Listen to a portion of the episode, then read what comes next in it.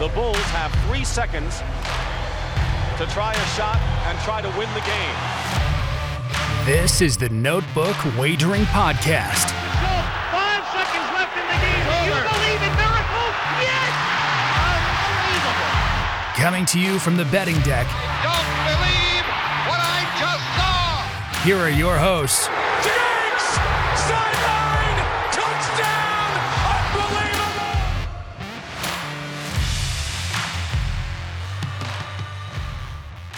What's up, boys? It's been a long time since we've gotten together. I know we've been busy. Uh, took a trip out west to cover the College World Series. Glad to be back. I got a bunch of stories for you fellas, and uh, we have another guest for you tonight.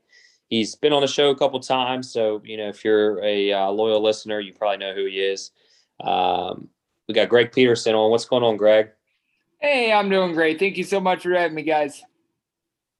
Then we got Matty Nails and Smitty. What's going on, boys? Not much from Pennsylvania, just uh, a little bit of work, actually a lot of work and a lot of sports in the background. I'm Smitty. right. I'm right with it. Trying to track some golf scores and watching my Pirates lose again. So uh, you know, just another night. All right. So, Greg, last time we had you on, we talked college basketball a couple times during the season. Um, now we're going to transition to your baseball side of things. So, I know we were really excited. Uh, you know, we've been pretty hectic over here at Notebook Wager, and we finally got you on uh, like we've been wanting to. So, let's just dive right into it. Um, Smitty, why don't you uh, why don't you start in terms of baseball? Yeah, Greg, I'd love that. Uh, Greg, I listen to your podcast every morning. Uh, Thank you. it gets me through um, my walking in this extreme heat right now. So there's a couple I really enjoy, mm-hmm. and yours is the first one that I listen to in the morning. One thing you talk about, and I kind of kind of agree with you. I call them kind of the Rodney Dangerfield team. They get no respect. Can you just go in a little bit to our listeners? Why do you think the Giants are not really getting a lot of respect by some of the odds makers with some of the lines? I think it's two reasons. For one, there really wasn't a lot of expectations for San Francisco coming into the year. A lot of people thought, oh, this is a cast off of a bunch of veteran guys. They don't necessarily have as much upside as some of these flashy teams like the Padres, who have a bunch of young 20 somethings that have been able to come up. They've been able to gel together and are obviously having a very nice year. But I think that's the first reason. And the second reason is just who they're playing against. Everyone takes a look at that division. They think, oh, the Dodgers and the Padres. You're going to have to play a lot of games against these two teams. That's going to take a toll on you. Eventually, the Giants are going to regress. Well, it's July 1st, and here they are with the best record out there in the big leagues. I could understand if it would be a little bit more of a situation in which uh, Giants were sitting here with 50 plus wins and they had like a plus 10 run differential or something like that. That would maybe indicate that they're getting a tad bit lucky.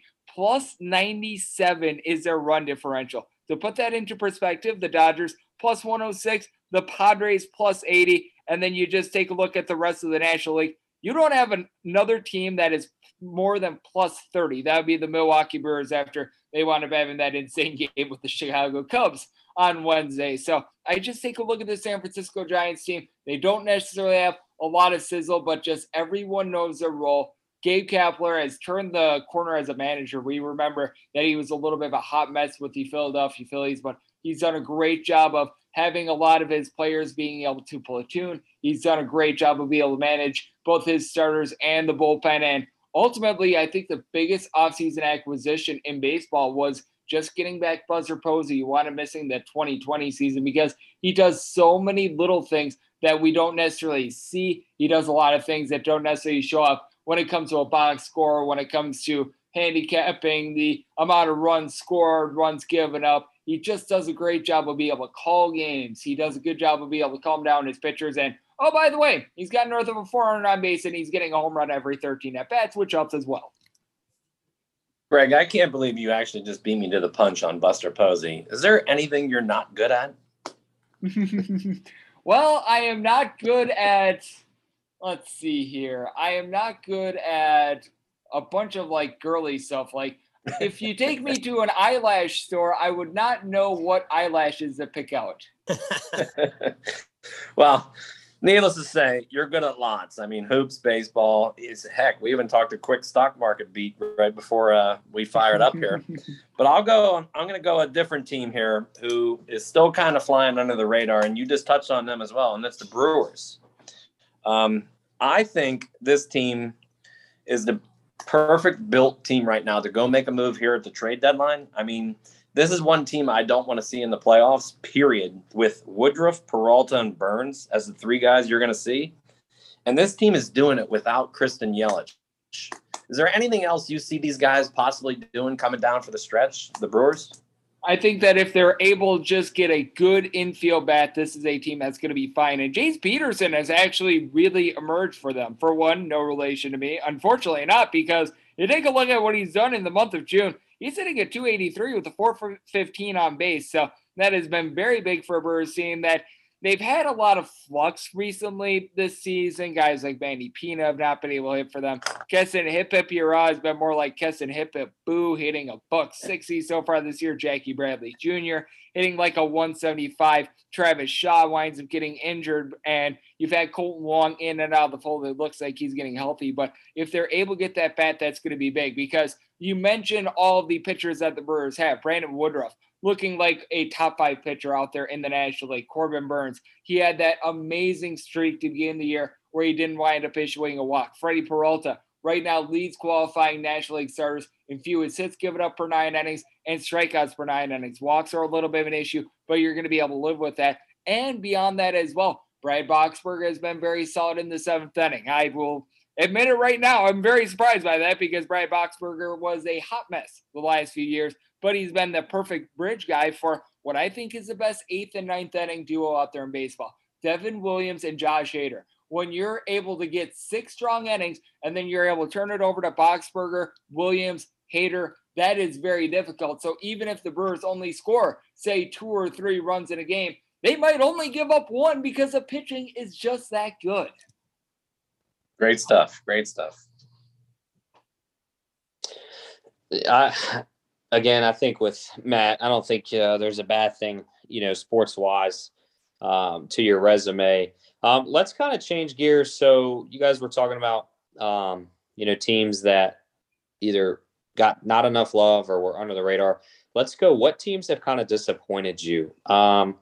I would say personally, a team that disappointed. Well, I have two. I would say the Braves have been disappointing to myself, um, and then St. Louis. St. Louis, you know, they had the big acquisition where they got paid money to take Nolan Arenado. You you team him up with Paul Goldschmidt. You know, obviously going into the season, you had Jack Flaherty, Adam Wainwright.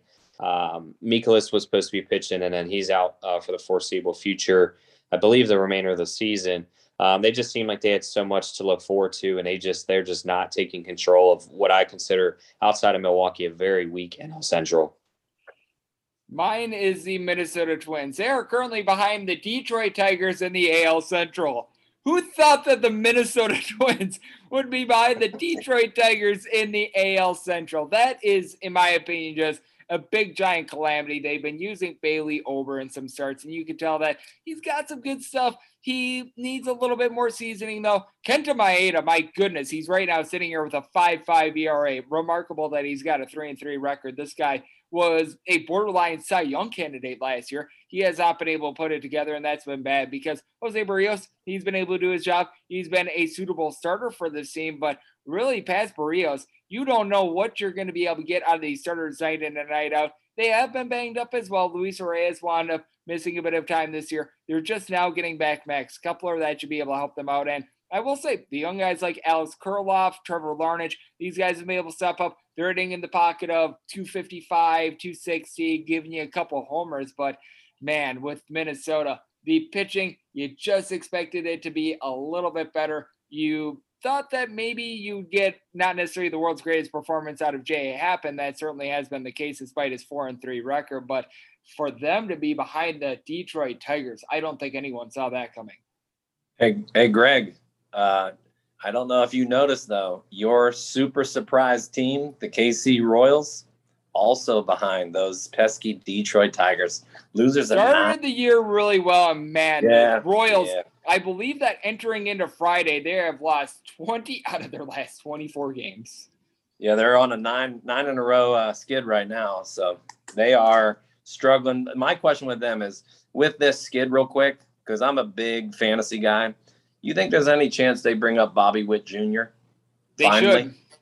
They should. I think that I they are going to. The question is, do they wind up just trying to save service time at this point? And that's probably going to be the case because the Kansas City Royals, I do give them some credit. They actually signed some halfway decent pieces. And I think a big reason why they're struggling right now is that Andrew Benintendi has been out of the fold. You take a look at their struggles ever since he's went out, it has just been stark. I have to think that he was offering a little bit more than just as bad. And he was doing a solid job hitting like a 285, 290, but I think he was doing a good job of being able to hold things together. And Adalberto Mondesi, it feels like he plays for like two games and then he goes back on the injured list every single time. That has certainly hurt the Kansas City Royals as well. But what else is just terrible for this team is that it feels like every single time they have a young starter that looks relatively promising, they give them two or three good starts, like Chris Bubic with Chris with a K, by the way.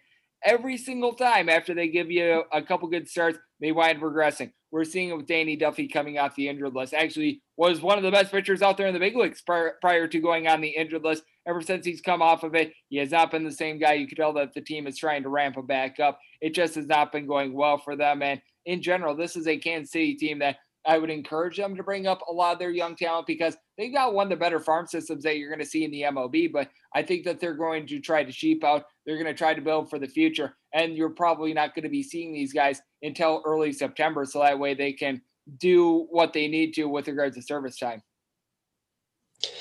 Greg, on the Kansas City team, real quick, uh, I, I will say I do like what they're doing. They're throwing two rookie pitchers, Jackson Kowar, um, and then Brady Singer, and I think both of them these will be good starts for them. Brady Singer's had a couple good outings. Jackson Kowar got rocked a little bit, uh, but I think it's you know like you said they're they're kind of uh, sold on the season. You know, just getting young talent to play.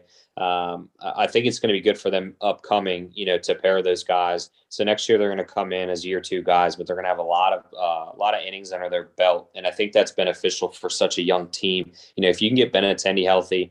Um, Michael A. Taylor kind of dropped off performance. He started, he was batting like 450, a couple home runs. You're getting the uh, the average Michael Taylor now, but he's a, one of the best, you know, defensemen outfielders in the game. So that you've secured that spot. They just have if if Mondesi can get healthy, if Bobby Witt Jr. comes up, you know, and does well uh, for September call ups and has a good spring training next year, you know, one, I don't anticipate him not making the team next year. Um, I, I think they could be in a position in three to five years to be a really good team. I agree with you. And Brad Keller, there is no way that he is as bad as he has pitched this year. The six and eight record is not too bad. A 667 ERA and a 188 whip.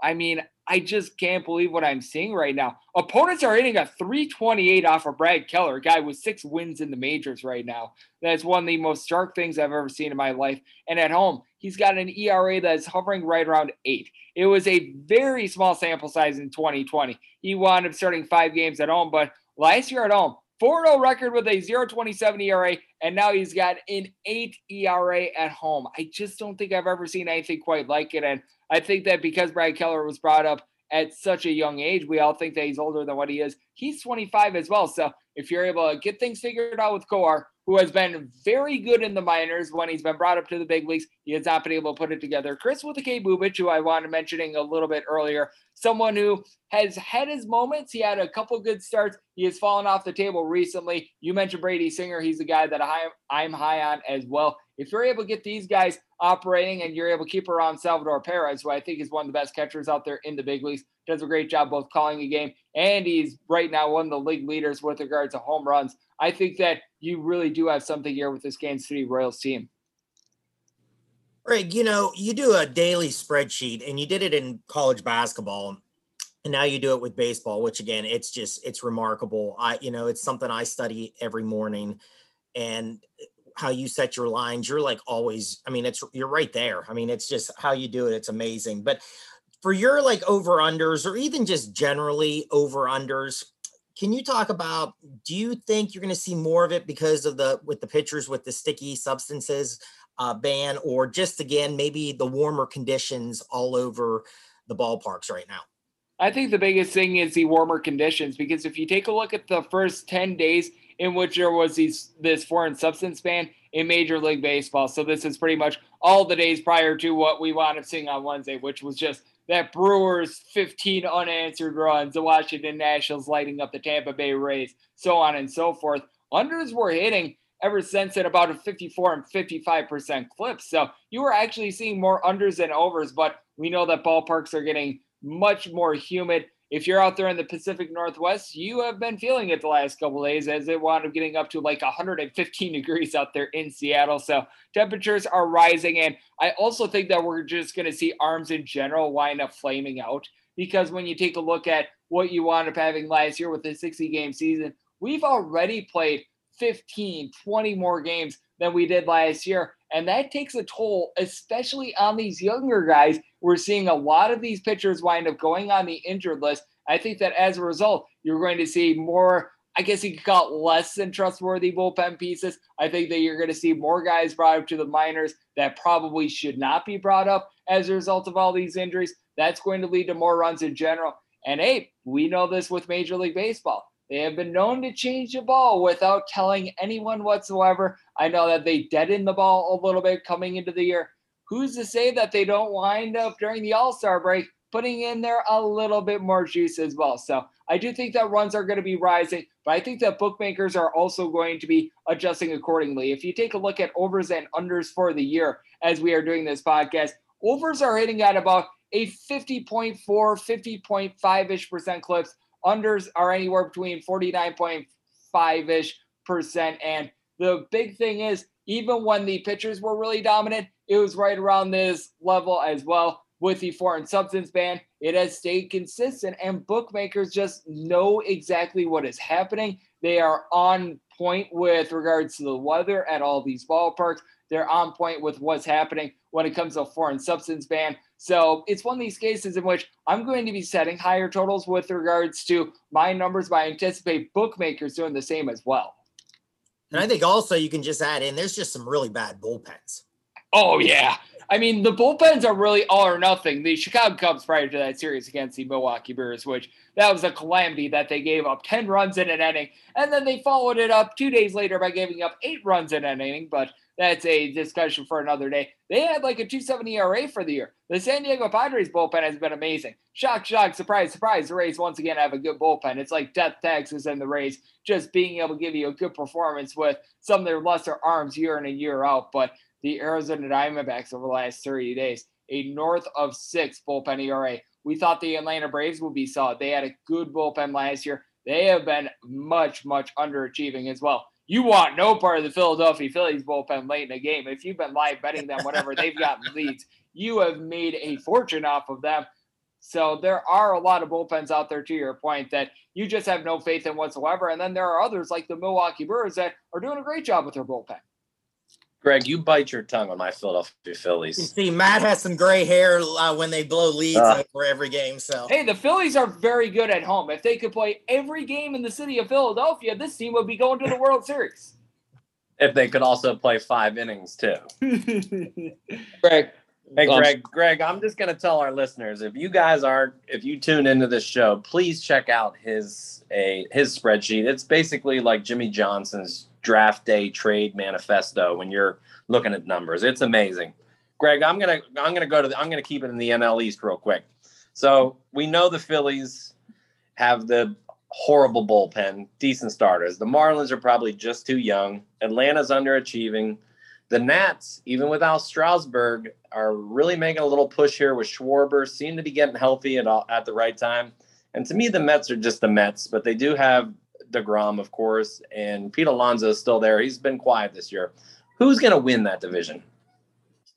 I think if the Mets get back the pieces that they are supposed to, it is going to be them because you've got Carlos Carrasco along with Syndergaard currently on the injured list. If you're able to get anything out of them whatsoever, you're able to get David Peterson, no relation out of the starting lineup. I know that you've got Joey Lucchesi, who has been making a couple starts for the team. That's not necessarily too great, but I take a look at the bullpen, guys like Miguel Diaz, Trevor May. You even take a look at someone like Corey Oswalt, who has been used as a long reliever. These guys have been able to come through. Seth Lugo has looked relatively solid ever since coming off the injured list. And with the Atlanta Braves losing Marcel Ozuna in what is just an absolute calamity of a situation. If he's found guilty, man, he should not be in baseball for many, many years, if ever. But with this Atlanta Braves team, it certainly has been just a mess with them because they've actually been one of the top teams with regards to being able to hit homers so far this year. But I mentioned it a little bit earlier. The bullpen has not been there for this team. It looks like they're not going to be getting back Mike Soroka for the entirety of the year. You got two good starters, Max Fried, Ian Anderson. It seems like Charlie Morton is coming on, but it feels like every time Charlie Morton gives you two or three good starts, he winds up slipping back and he winds up progressing. And as a result, you've had to look to guys like Bryce Wilson to be able to give you some starts. And I just don't trust in this team. And then you also mentioned the Miami Marlins. They just can't score enough runs at this point. The pitching is really good. The offense, it is just not holding up their end of the bargain. And then with the Washington Nationals, they're a team that they're a, little bit banged up to your point with Stephen Strasburg. I just don't know if we're ever going to see him healthy again this 2021 season. I think it might be a situation which he might need to come back strong in 2022. But I just have my questions with them because this run has been because Kyle Schwarber has hit 18 home runs in 16 games, which I just cannot believe what we've seen there. And I think that the big fear with them is just the other guys in the lineup. Are you able to get Juan Soto online because he wound up entering into Thursday's action with just nine home runs? What are you able to get out of a guy like a Starlin Castro, Yan Gomes? So it's really been Schwarber and nobody else. And it just feels like when Schwarber isn't hitting all these homers, they just leave too many men on base for my liking when it comes to lineup. I want to keep it in the NL East, Greg. Um, and, and, I'm going to go after uh, Matt's team here. So Philly, right? We talk about they have the putrid bullpen, um, and I don't know how how much you get into you know rosters and, and trade rumors or acquisitions, but um, this is the third straight year Philly has had an atrocious bullpen, and they're a team, right? Like you said, they're they're really good at home. They have the offensive bats, you know, with Hoskins, Realmuto, Harper, um, as well as a couple other younger guys. Why is that team disregarding a bullpen? Um, which again, you know, the first year it, it is what it is. The second year, you kind of, eh, eh, maybe this team will get it together. In the third year, like what is going on? I mean, this division, I'm looking here. It's the Mets first. The, the Nats are two games back. You know, Atlanta's four and a half and Philly's five. So that this is anybody's grab. Um, and you just you just wonder like why aren't they making moves? Why isn't that a, a need for them? Um, you know, I, I just don't understand it. The thing is, they've made a couple moves in recent years for the bullpen. They wind up acquiring at the deadline last year a couple guys from the New York Yankees, more specifically David Hale. David Hale has been absolutely terrible for the Phillies this year. They wind up bringing in Archie Bradley. They signed him to a one year, $6 million contract. Archie Bradley has been both hurt and he just flat out isn't necessarily very good, in my opinion. They just recently picked up this gentleman from the Detroit Tigers by the name of Tyler Alexander. Tyler Alexander was a little bit of a failure of a starter. He's a guy that I have absolutely no faith in coming out of the bullpen whatsoever. So it's one of these things in which the Phillies are addressing it, they're just not addressing it well. So this is actually more on the guys that are evaluating these pitchers more than anything else because the Phillies make moves. They just seem to make unsuccessful moves. And what I think is the problem for the Phillies as well is that they curtail a team that is very good for their specific ballpark out there in Philadelphia, which I think leads to the big home and road splits because you've got a team that they do a great job of being able to pound out homers whenever they're at home. They do a good job of being able to keep the ball in the yard whenever they're at Philadelphia, but you get them in any other environment. And we see this with Aaron Nola being 3 and 14 in his last 17 starts away from Philadelphia, and they just aren't the same team. So I think that they focus a little bit too much on winning at home. Meanwhile, when they hit the road, they're just unable to sustain success. Well said. Is Greg, is there any just when you wake up and you know, I'll give you an example. So a lot on Twitter when it's a lot of people say, "Hey, it's Matt Harvey day." Is there like two or three guys that you just you know like Matt Harvey? You're going, man. I'm going on my spreadsheet, big line on the other team. Like, is there two, three guys that just pops out in your head? I'll give you more than two or three guys. How about an entire team, the Arizona Diamondbacks? This is absolutely ridiculous. As we're recording, this is a team that is seven and 47 in their last 54 games. It is absolutely remarkable that a team can be that bad. As a Major League Baseball team, you trip and fall into two wins every 10 games. And yet the Arizona Diamondbacks, just a malpractice with their pitching because this is a team that was 15 and 13 at one point this season. They were looking halfway decent. You had a couple guys that were doing a good job out there in the bullpen, like a Matt Peacock. They move Matt Peacock to the starting role, and then they move him back to the bullpen. I talk with Josh Showers, former major league pitcher, on the Vegas Stats and Information Network every week, and he just told me how much different you need to prepare as a starter versus a reliever. And what the Arizona Diamondbacks are doing is they pretty much turn all their starters into relievers and all their relievers into starters. So these guys are trying to trying to prepare completely differently. And then you throw on there the fact of what we wound up seeing on Monday, which is where you wind up having Alex Young, relief pitcher at the plate, bottom of the sixth inning, one to one game. It is tied, bases loaded, two outs. They left him in there to hit. He winds up striking out looking. The next inning, he gives up six runs. I mean, how bad of managing is that? Greg, it's amazing you brought that up. I actually read that stat at the gym tonight, quickly before this uh, podcast, and I think they projected them if they played this past grouping. I forget the number you just said. They would have 27 wins on the season, which would be the an all-time historic bad pace. And I'm going to bring up another bad pace and something that caught my eye. So I'm a big prospect guy, and they said that right now all the prospects are struggling. I'm sure you have some uh, irons in the fire, supposedly. Why are these prospects struggling so much when they're getting the call up? Is it is it basically just because they're it's the the launch angle approach they're going for? Nobody does the small ball, or is it that big of a jump from, the AAA pitching, AA pitching up to the pros? I think that just minor leagues in general are behind because what got lost in the pandemic is that there was no 2020 minor league season. All of these guys had to wind up pretty much playing at team locations, alternate sites, whatever you want to call them, and they weren't able to play in live games. So you're pretty much seeing the same two or three pitchers over and over and over. You're trying to stay motivated, you're trying to get yourself prepared to go up to the big leagues, but it's really hard to do that. Imagine yourself practicing against like your high school teammates every single day for an entire year. That's what these minor league guys had to do throughout the entire 2020 season, which is why we wind up seeing a guy like a Jarred Kelenic, who I believe wound up spending fewer than 40 games at the AAA level throughout his career, get sent up to the major leagues. Now, he shouldn't have been hitting like a 100 like he was, but it is a little bit more understandable as to why some of these guys are struggling when they get up to the majors. It's because they're used to seeing like two or three different arms. They are now finally starting to get a little bit of normalcy when it comes to the minor leagues. They wound up getting a late start in May. So I do think that we're going to see better and better performance when we wind up getting these call ups. But I think that this is just residuals of the 2020 pandemic. Greg, I, I know we could uh, we could talk to you for hours. Uh, there's no doubt about that. Um, just your knowledge is incredible. You know, we love picking your brain, and we'll definitely get you back on. But uh, we want to, you know, obviously respect your time. So I'll, I'll end it with this. So, um, last question for you for the night. So Smitty has a over under bet for the Pittsburgh Pirates total wins. Uh, Smitty, what's it? 59 and a half? I, I think it's 59 and a half. Do you think they get there right now? The Pirates at 59 and a half. Yeah.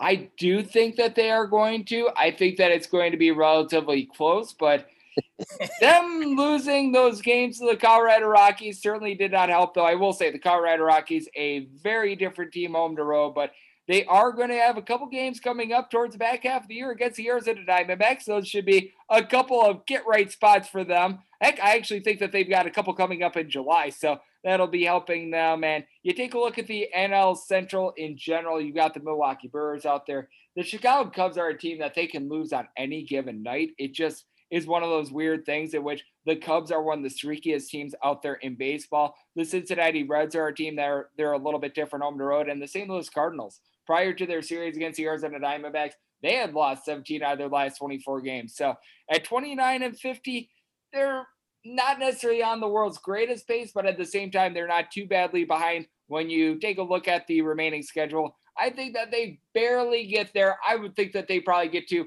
I would say 61 wins. So not necessarily one of these things that out, they're going to do it comfortably, but I think that they barely go over. Greg, Greg Cute. I am going to ask you one one last question. Will the Phoenix Suns win the NBA title? Yes, I certainly think so. I think that they beat whoever winds up coming out of the East because even if Trae Young and Giannis Antetokounmpo wind up playing, you know that they're not going to be fully at 100%. I just take a look at the Suns in general, and they've been disrespected all year long. I think we really underestimate what Chris Paul has been able to do with this team. Devin Booker, he didn't wind up putting up big numbers in college, which is why I feel like he went under the radar for so long. This guy is a walking bucket when you don't wind up getting as many minutes because you're full of like nine five star guys in Kentucky. You wind up getting lost in the shuffle a little bit, but even some of their ancillary pieces have been able to step up. And we all talk about the draft from a couple years ago. DeAndre Ayton is showing that, you know what, maybe the Phoenix Suns didn't wind up making the wrong pick with him. Love it. Thank you. Love it. All right, Greg, let's get you back on uh, the next in a couple weeks, and uh, if you're cool with that, and then uh, kind of reassess where we are in the Major League Baseball season. Perfect. That sounds good to me. Thank you, gentlemen. Greg, right, have a take- great night.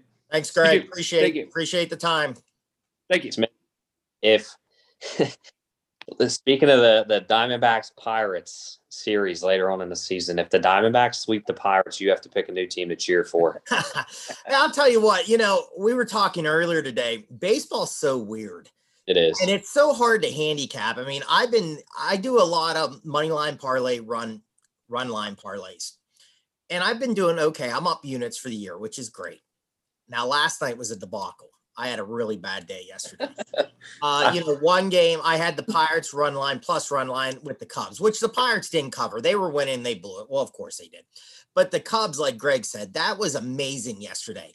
You they so I get home and I check my phone and they scored seven runs in the first.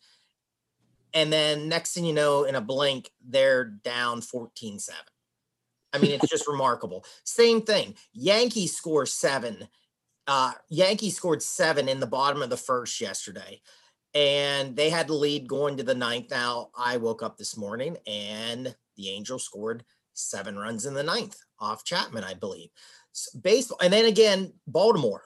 Who would have thought Baltimore would have went into the Astros and swept them? Smitty, I almost texted you yesterday when you uh, sent me pics and stuff, and I was going to tell you as soon as the NBA first half busted for you, I was about to say, Smitty, don't rage bet tonight. Get off Oh, I it. was. Well, here's the thing. I, I think I went three, three. I think I did five or six, and I hit two or three of them, but I lost two or three. But the night before, I crushed that. I know. That's why I was going to text you and be like, hey, don't rage bet tonight. I know. don't don't I go know. for Well, it. you know, I'm a trend guy. I thought it was. I thought it was going to get a little. Um, I'll tell you what I think hurt that. Now I lost power, which we never lose power here, but I lost power. But so I was trying to track it. I couldn't watch it on my phone. I think I couldn't believe like I lost the Booker bet I lost, and he was still in the game, and they're up by like 28 points. I don't think it really helped that that clown shoved Paul in the back going into the huddle. I think I think they really wanted to put it on him. And I think I could have won more of that clown. So that clown, if you listen to our podcast, I don't even know who that guy was. You need to send me some money. Patrick Beverley. Send me some money. Patrick Beverley owes you a ticket. I you he needs me a ticket. I got a lot of people that know me take still waiting to collect. Um, all right, boys, let's kind of transition. I know uh, Smitty wanted to, you know, I was out at College World Series. I know he just kind of wanted to get a little, a few minute dissertation on that. Listen, I, I'll tell you what, I've been to the Major League World Series uh, when my Nationals won it. You know, that was incredible. Um, I, I've been to some of the best college football games. Uh, you know, particularly like an iconic one is the the, out, world's largest outdoor cocktail bowl, right? in Florida, Georgia. It's just an incredible game, incredible atmosphere. Um, beautiful women to stare at all day, and a great game from 3:30 to 7. Um, I've never been to a sporting event more uh, more incredible than the College World Series. I know Smitty's been there uh, for a day or two. Um, I, I will be making it an annual trip. That's that's how much I enjoy it uh, from the from the teams uh, to the fans. It's just an incredible atmosphere. Um, and and I'll tell you who really made it big this year was Barstool Sports. Um, you know, they sent out Brandon Walker, uh, Ben Mintz, Big T, uh, representing Tennessee, Barstool Carl, uh, who used to pitch for University of Illinois. Uh, so he was out there repping, you know, a bunch of knowledge. Uh, but those guys were incredible. I got to meet Coach Doug's. Uh, you know, I did a little uh, PR with Brent Mintz. Um, uh, you know, we I went to Pick Central, which is Barstool's gambling show uh, live. You know, that was cool to to kind of jabber with uh, Marty Mush and Brandon Walker. It's just an incredible experience, and, and great baseball. I, I was I was quite jealous. Um, plus, yeah, I mean, you got to see some great teams. Uh, yep. We had the powerhouses, the Vandy's, the Texas, Mississippi State. You had the underdogs out there. The NC State story gonna go down in infamy. I was highly jealous as I sat here and worked, and you were out there living it up. I'll tell you what. So I, I've watched the college baseball since you know World Series since I can remember. Um, you know they changed the bats when they were hitting home runs every other at bat. Um, I think I've watched probably one of the best pitching tournaments in College World Series history. And you just look at the games that I saw. So I see Virginia, Tennessee, Andrew Abbott for Virginia throws seven innings, like 13 Ks, no runs. Um, Ty Madden loses two to one in an absolute gem. Has like has 12 or 13 Ks against Mississippi State. Will Bednar 15 Ks in six innings. Jack Leiter has a no-no going into the seventh, gives up a solo home run. They would lose one nothing. Um, NC State, their pitcher for that game, throws an absolute gem. He's a freshman. He had six innings pitched going into that game and goes seven strong, uh, one hit ball. And then uh, McGarry for UVA, a no no and a perfect game into the seventh, and then gives up a two run bomb. Uh, and just the pitching matchups were absolutely incredible. And then what Landon Sims does, it went, if he comes into the game, your team's done. You can't beat him. It, it, was just to watch from a you know a player. I enjoy pitching matchups. I think I saw one of the best College World Series uh, pitching compilation that they've had ever. No, it's just I already miss it tonight, personally. like uh, seriously, like I kind of thought like, oh, can't watch a game. There's such an enjoyable, and it's something that I've watched since you know I was you know little, and just some great teams that we've talked about on previous shows, like you know, um, some Florida States, Miami, you know, Clemson's been good. Chris Benson pitched in that. Um, just on and on. It's something that I would always watch. And like Q said, luckily one year I was able to go to a game and lived out that experience because I always said I wanted to go and watch the College World Series. So luckily the betting messiah got married out there and we were out there. So we went to a game. But you know, I think great baseball, you know, it was tough to see what happened to NC State. And, you know, again, we could talk about probably half hour on what happened there and have di- different opinions on it. I think, and I said this to Q earlier today, I think the big thing is Vanderbilt just, their defense really let them down. They kicked the ball around a lot. I think they had 11 or something like 11 or 12 errors in that entire tournament. Where you look at Mississippi State, they didn't. And you know, just game one, the kid didn't have it for Mississippi State. Vandy jumped on him. But other than that, Vandy didn't do much in that game. And then you saw it game two, and then it went into game three. So just hats off to Mississippi State, better team. And I'm glad. And you can say whatever you want when when about 90% of the crowd is your fan base, it goes a long way in college sports. Mississippi State baseball is the equivalent of having a major league team down there. I mean, those fans just literally live and breathe that that game. And you know, they had a. I didn't stay the whole tournament. Um, they have a fan base. The stadium holds like twenty seven thousand people, and I think Vandy might have had three thousand of those. So twenty four thousand are Mississippi State there was another 10,000 Mississippi State fans outside at the bars watching the game. So, you know, kudos to that program. I'm extremely happy to see them. Those guys earned it, you know, especially to be a part of the very first national title in school history. You know, that that will go down um, as as some of the greatest lifetime milestones for those kids, you know, especially the ones that don't go uh, to the draft. And, and what, somebody brought up a good point, um, and it might have been Barstool Carl on Pick Central. Um, shout out to those guys they they they going into game three, they're talking, you know, like why is Mississippi State going to win the game? or why is Vanderbilt going to win the game? And and they, he brought up because Mississippi State's going to win the game because those kids care more and they want to be a part of school history and they bleed for that maroon and white. And it's true. When you look at Vandy, and he brought up specifically Kumar Rocker, Kumar Rocker didn't care if he lost that game. Kumar Rocker's caring about where he's getting drafted and what his signing bonus is. He knows he's going to the pros. So do you think he cares if he, he's already won a national title? He doesn't care about running it back. You look at Bednar, who's never won anything. I mean, yeah, he's going to get drafted, but he's not going to be a top 10 pick like Kumar's projected. You know, he he did it to be a part of history. Kumar wears the V for Vanderbilt for three years and he's out. Do you think he really cares about that school? No, he doesn't. And I can tell you why. The alumni for Vanderbilt, you know who the, the most reputable player was? Jay Cutler. Now, granted, Jay Cutler is a great football player. He had a good career. Um, but then you go to Mississippi State, you had Rafi Palmeiro, you had Will Clark, you had Dak Prescott signing autographs. All these guys showed out because they actually loved that school and they were there. And, and, and kudos to that program. Well, I don't know. I wouldn't go as far. He didn't care. I kind of disagree with that a little bit. I think the guy cares. I think they all cared. It just, again, I agree with what you said that those kids are going to be legends now at Mississippi State for the rest of their. I mean, they can go in there and they have the key to the city, man. They can do whatever yeah. they want. I think, and again, I love Jay Cutler too. I think Jay Cutler is a great. he's funny. I could, I could tell. I'm not going to go into it, man, but I that that show. I'll go real fast here. That show that he was married to that that really hot chick, uh, that Kristin Cavallari or whatever they did so on that show he was sitting around the kitchen the one time and she goes what are you going to do today? And she was like going to do her 98 bazillion things and he goes i'm going to sit here and watch the deer on the monitors. Went up to the house and then he said i'm going to beat all the moms and uh, i'm going to get in number one in the school line to pick the kids up. That was his goal for the day watch deer and get the kids and he wants to be number one and well uh, jay cutler's the best but you know i think again it just comes down to defense. I think they just and they Q, you said it today on the phone. They just could not get they they just did not have that superstar hitter where Mississippi State had some sticks.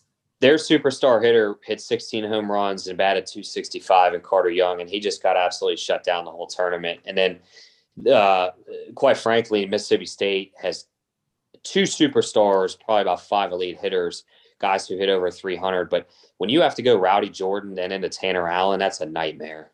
And you have to pitch to him because the next guy's Logan Tanner or uh, Cumbest. Now he didn't play; he took a shot to the wrist, uh, so I'm hoping he gets back in time for uh, football. He's a tight end, uh, but you just you can't pitch around anybody in that lineup.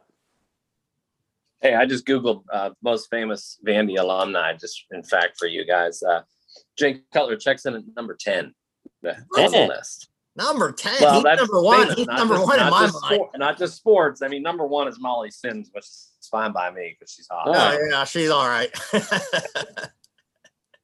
Dansby Swanson's on there, but obviously he's in, in midseason, so I can give him a pass. You know, obviously he's not going to go to. Um, I just thought the support from Mississippi State overall was just tenfold better. Uh, you know, the they want man. The crowd goes a long way in college sports. Yes, I think does. I think one good thing from this tournament, though, I, I think Mississippi State winning is actually a good thing, not for the standpoint of them being their first national title in any sport, but I think it takes away, it distracts us from what actually happened to NC State. I think if Vandy would have won, everybody could be like, "Oh, well, it should have been NC State there." So I think this is this is a good overall picture and look. Yeah. Was I was I the only one? Q talked Q brought up the bats, and I text everybody like Garv went. Garv played in the regionals at Pitt, and they played like Tennessee, and that's when Todd Helton was at Tennessee and all that. Garv came back with like a bat, like real like, and he's like, you know, they gave us bats, and Garvey had one, and he like, I don't want it. You can take it, Smitty. I think I still have it in the garage, and I can't remember, but it was. You know, the bats were real like bright and colorful. Those bats they used look like I don't know what they look like. It looked like they found those in an alleyway and they just started hitting them. Every time they look like they were in the worst shape. Like they were. Dude, they look like they look like the old ones we use, the old uh, Easton Black Magics, bro. freaking quality. It just. I, I I don't know. I'm I'm weird. I pick up on weird stuff like that. I was sitting there watching. I'm like, these bats look like they seriously were thrown on the side of the road somewhere and they found them and said, Hey, let's save some money and we're going to use them this year. Well, Smitty, they are going back to the retro. Uh, they're going back to like the Black Magics and the uh, the Big Green Easton. I know that was a powerhouse bat back in the day. So when you load those bad boys up like they are with uh, three pounds of pine tar, uh, and then you add like that retro look, it looks like it's been beat for about 15 years, and they pulled it out of their garage from their. their um, overall, boys, it incredible trip. Again, I, I think I'm going to make it an annual trip. You know, I'm not going to go out for two weeks, but I'll go out for like three to five days. If you guys want to join me, please do because it's just absolute debauchery and incredible baseball. Great, great fan base. Um, I, I really enjoyed it. Now we could talk Dude, about. you mind me asking? Yeah. How hard was the, how hard? Because you went out on short notice. Yes. How hard was it to get like a hotel? Uh, it wasn't too bad. Um, so we actually, so I didn't realize how close we were to Iowa. Right, we're a mile away from the state of Iowa. So we actually stayed in Council Bluffs. Uh, shout out Council Bluffs. They have Ameristar uh, Resort, which is an incredible casino. Uh, that's where Barstool was promoting uh, sports book. And they have Harrah's. Um, so we stayed a mile there. I think we paid it was like two hundred a night. So that's not terrible. Now, if you were down, I'm googling that right now because I get lots of free rooms. if you uh you might get one if you're a rewards member um Yeah. if you omaha downtown you were looking at 600 a night now obviously if you book out 10 months in advance you're going to get a better rate right but we didn't know who was going to be going the guy i went with is a texas fan uh, i thoroughly support uva baseball so it was kind of a, a last minute decision based off of who made it um I, I don't think it'll matter who makes it next year. I'll, I'm still going to go, but I'll definitely get better rates. Uh, but you could tell, like the city jacks up prices for that for that two weeks, and they know it, and they know you're going to pay it. Um, I mean, that city has got to be relying on that College World Series revenue because outside of the zoo in Omaha for two weeks, there's nothing to do in that city except drink. Love it. It looks like it might be a Harrah's property. Um, which, It is. Oh well, then uh, I might be in for next year. Harrah's, well, Harrah's is separate from Ameristar, but they're like a thousand feet from each other. There we go. Oh, Let's okay. write it off. It's a business trip. It's a business trip. Wait, wait. It's it's part of uh, the, this rewards I'm looking here called My Choice, and that is Yeah. part of the Meadows Casino, which is here in Pittsburgh. So I still might have an in. Perfect. All right, I, I know I'm staying with you because I got the free room. Uh, and I'll be, I'll be honest, dude. Like the tickets were not expensive to the games. You know, obviously, the closer you sit to home, um, the more you pay. But I think we went to four games, and I think we spent three hundred dollars over four games to have incredible seats. We sat two rows off the field for the for the Vandy NC State game. We made ESPN a couple times, you know, with some foul balls. So like in terms of you know quality seats, we were right there for for a bargain. You know, as to what you pay for a Major League Baseball game. But hey, Notebook Wagering paid for it, so it was all expense. All right off. It's right off. She understands. The company paid for it. It was a block. talked about Notebook Wagering, talked podcast. So when the uh, IRS comes after me for taxes, I covered it. You're all covered, bro. All covered. All right, boys, enough College World Series talk. I mean, I could go on for hours about it, just, you know, with some of the things uh, that I heard and, and interacted with, as well as the NC State uh, debacle. Uh, oh, one thing I did like Tanner Allen hits a three run bomb in game three. And as he's rounding first base, he's holding the wolf pack uh, with his hands. And it couldn't have been more of a better shot as the, the Vandy uh, first baseman just had an utter disgusting look. Screw Vandy. Let's go on. Hey, j- just a, a quick tidbit. I'm just reading some news and whatnot. Uh, that big guy, speaking of college hoops, since we had uh, Peterson on, that uh, Illinois center, uh, Kofi Cockburn, he's entering the transfer portal. yeah, Greg. He's Greg. passing on the passing on the draft and coming coming Well, back. Greg Peters. Greg did come out with a tweet and said that you had to. There's still rumors that he might stay in for the draft. You had to something on July 1st. So it was something he had to do. So Greg said he still thinks he might go, but the other rumor by somebody else on Twitter today, they said a lot of the where they think he's gonna head if he comes back. Keep an eye on Kentucky. Yep, that's what I'm reading right here. So this was three hours ago. So I the way they're posing this, it looks like he's coming back. And I I actually crazy as I am with this sports junkiness, I actually looked yesterday about the NBA draft and like who's projected to go. he was at the very tail end of the second round to, to get drafted. I mean, that's not those guys rarely even make a team. So if he's smart, he goes back to school. Go back to school and work on it, man. I can't wait to Yeah. get back to college back. I can't wait for college football personally. College football is going to be incredible this year. Full season, Yep. got full, Full stadiums.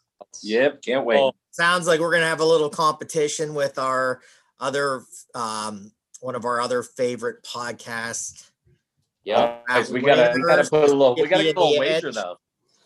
Yeah, there's definitely a wager. Uh, we'll, you know, we'll we'll work out the kinks before we announce it. But it, you know, they did uh, challenge us to a friendly challenge. You know, behind the scenes, we'll get that squared away. And once we have, you know, all the rules, uh, all the players involved, and uh, what the wager is, we'll certainly. I know they're going to talk about it on their show. We're going to talk about it on our show, and then we're going to come together and just bang up college football. And I can tell you right now, FanDuel, I'm taking your money. Doubt about it. All right, boys, we got about ten minutes left, so let's let's just keep the show going and uh, let's keep running. So you want to touch on any golf, little Yeah. travels, travelers, Well, you or know, Rocket Mortgage? Sorry. yeah, we've been doing really well. Gave out some plays. I I don't know. I gotta look, Matt. I don't know if they got the whole round in today because we had a They pretty did. good rain delay. They did not. Um, Okay. I pulled it up while we were watching. Uh, looks like most of the guys are through. Thirteen is pretty much the last man on the totem pole. Looks like maybe some twelves out there. So these guys are going to have to go out early tomorrow, and then they probably stay out and just keep firing through, which might right. help. So It might help. I mean, so Yeah. um, you know, I gave out. I had Abraham uh Ancer top ten last week, uh, so it was good. I played a Webb Simpson to win this. I gave out. He's at minus three. Didn't finish. I have DeChambeau as a top five. Which, again, can you? Who? What happened there? Let's talk about that real fast. His caddy quits right before this. This we were moment? we were talking about this via text. I think, I mean, he's a unique kid in the first place.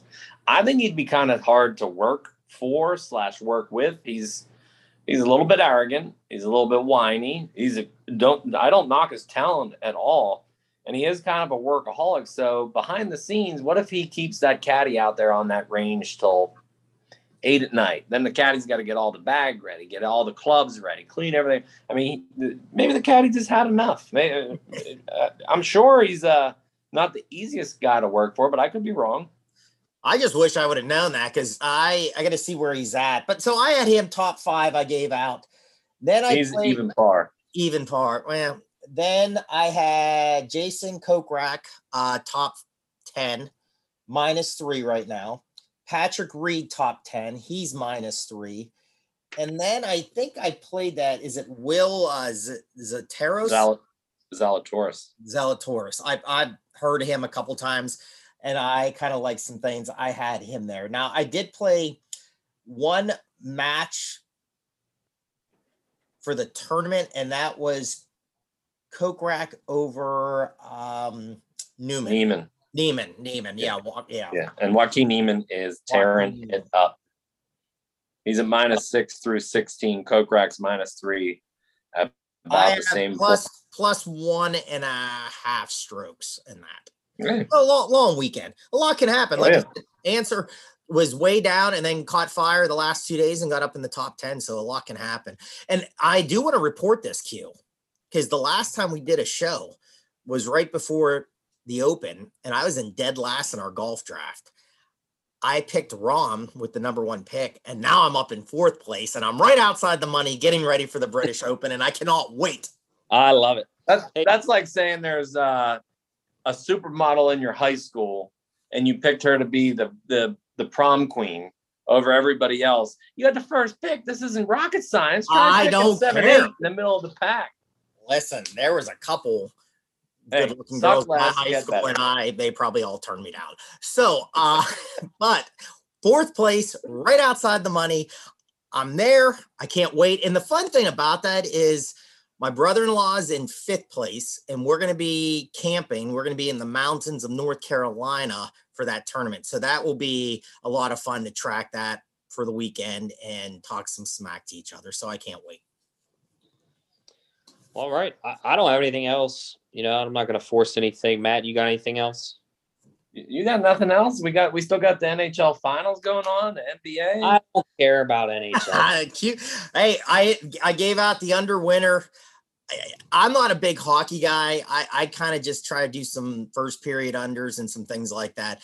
But everything I'm hearing, uh, uh, Tampa's just dominating that. Well, we we talked off offline about that, Smitty. I I mean, great run by the Canadiens, great run. But I mean, they finished 12 games, I think, behind Tampa. It, they're just not in the same class, and I think they've used up all their juice. I think it's just come to an end. I mean, you can only ride Carey Price so far, and the guy on the other side, Vasilevskiy, just as good as Carey Price. So if your team doesn't have the juice and you're you're shooting against a brick wall versus a brick wall, somebody's going to crumble, and Tampa's just going to outshoot them, mm-hmm. outskate them. And I think I think Montreal will get one, but I actually said before it started, I said I see a a four one Tampa back to back. Yeah, and, and you know, I do too. I agree. NBA, you know, I didn't put it out because we were just doing the show. I played a first half under. I think it was at 105 and it's at 38 points right now with three minutes left. I played the Bucks money line. They're up 18 in the first quarter here. And I played a Holiday under six and a half rebound and Middleton under 28 and a half points. I'll end on one thing here, Q. Um, am sure Smitty probably has seen this. Uh, your boy from the Steelers, the middle linebacker. Did you see him uh, not call out uh, Bush, the, Devin Bush? Yeah, he didn't really call out his teammates, but he basically said, "Hey, if you're on TikTok, I'm I'm not a fan." And I love it. I, I hope somebody in that locker room gets a hold of these guys and be like, "Look, you got to focus on football. Enough of this nonsense. Uh, we're not getting younger. We're not getting rings here right now. You you better make it work." What I've said, I've I, how much have I said about the Steelers? And I, I, you know, being my team, I'm so critical of the Steelers. Juju just wants to be on TikTok and dancing, and then Claypool's starting to get on. It's stupid. Like Matt just said, concentrate because the Steelers ain't winning. They haven't been winning. And all these people, well, they're great. They have a great. No, they don't. Okay, who cares? They get bounced in the first round every year. Do something about it. Change it. I'm glad he said it, man. He's a Michigan guy. Of course, he said that. He wants to play football. I kind of just wish he Claypool and uh, Juju though on that. I mean, if you're yeah. gonna call, like we know who it is. You know, you're not you're not uh, trying to pull anything, you know, the rug out from under anybody. Just call them out. Like if you're gonna do that, just say, "I'm tired of these two. Like I'm here to win a championship. That's why I play this game. Get off the team if you're worried about TikTok." Yeah, I don't want to quote it word for word, but I think he said what we've just reiterated. And then JJ Watt, I believe, responded and said, "You're going to need a different locker room, or or you're going to need your own locker room." Yeah. Well, I can I can uh, happily report I do not have a TikTok, so he was not coming after me. Did you real real quick today, and then I'm done. But I thought, you know, so with all the college players today, they can now endorse things, and Bo Nix did like an iced tea, I believe. Milos. Okay, yeah. I've never heard of it or anything, but somebody then on Twitter, and I don't know if they're an Alabama, they must have been an Alabama fan, they did a video though. They went to the refrigerator. Did you guys see this? I did see I did that. Oh, okay. Well, let me. I'm just gonna say it on there. So somebody went to the refrigerator, took it out of the refrigerator, dumped it down the sink, and said more or less like blank this because it was a rip on like Alabama Auburn, which I just thought made my day. It was the funniest thing I saw. Uh, well, out on Twitter, if you follow us, eh, you know if you're interested in being a Notebook Wagering's first athlete, you know please DM us uh, and we'll get something going. Um, hey, Garv, Garv, Garv sent it out trying to be the first 46 year old alumni at a Barstool. I loved it. Did you see that on Twitter? Yeah, I mean, Barstool. And I asked him, I said, "Does a uh, so I play in the upper league on Wednesday night softball? Uh, that can, I mean, it is an athlete, right? I'm in the uppers. I'm not in the lowers. Well, they we said they said that there's a gym, a girl gymnast, and I Yeah. can't remember her name right now. Uh, and again, my both my daughters are really into gymnastic, and they're on a team and they're traveling team, and um, but they said that she has so many followers, she could be a millionaire by probably the end of the week here. That's probably some. It's probably Simone Biles. Oh, you mean a college gymnast? A college, a, a gymnast Ah. on on LSU. Oh, there's one from uh, UCLA that's amazing, and she did so much crazy stuff. So Uh, yeah, yeah. Well, good. Hey, good for them. Make make your money where you can make your Yeah. money. I look at it. I agree. Hey, maybe I'll make them play harder. All right, boys, that's enough. Uh, we'll get back to doing shows on a more regular basis. I know life's been a little hectic, uh, but you know, it's starting to slow down a tad. Um, so we will start pumping out shows. You know, Smitty and I were talking. Uh, we're gonna get uh, try to find some B reporters. You know, for some conference football. Let's start breaking out some conference. We have a big guest coming on uh, potentially next week. I don't want to give any spoilers out. Uh, you know, it, it- until she's uh, actually on the air with us, uh, but I'm looking to break down the SEC conference with her. I think she's an incredible wealth of knowledge. Um, she's easy on the eyes, and she just seems incredibly intelligent in football in general. So we're excited to uh, work out the, the scheduling for that, bring her on, and, and start hammering out. Um, you know, some college football and then um, conferences. You know, we have a bunch to cover and then we'll start when NFL uh, spring training comes around or training camp. You know, we'll start breaking that down with some fellas. Yeah, I'm excited. I mean, again, I hope it works out. I've been in contact with her. Um, like Q said, a lot of knowledge and, you know, can football, baseball, can talk and knows her stuff. So I'm very excited to be our first um, female on the show. And we're really trying to contact some more females in, in the sport business to come on and talk to us. So we're hoping that it works out. So that would be another great guest. And we've really knocked it out the last couple shows with some uh, great guests. So we ap- appreciate again the time that Greg gave us again. He's been on the show now multiple times, but the guy, follow his podcast. If you like baseball, it's a great podcast. He breaks down the games from the night before. Then he usually has a guest on and goes into really just great questions and back and forth, uh, talking about different teams, different things happening in baseball. And then he previews every game for the day and gives his prediction what he would play. So if you like to gamble on baseball, check it out. All right, boys. I'll see you next week. have a great night, everybody. Find those winners. Thanks for listening to the Notebook Wagering Podcast. Make sure you subscribe so you don't miss any episodes, and be sure to follow at Notebook Wagering. Until next time.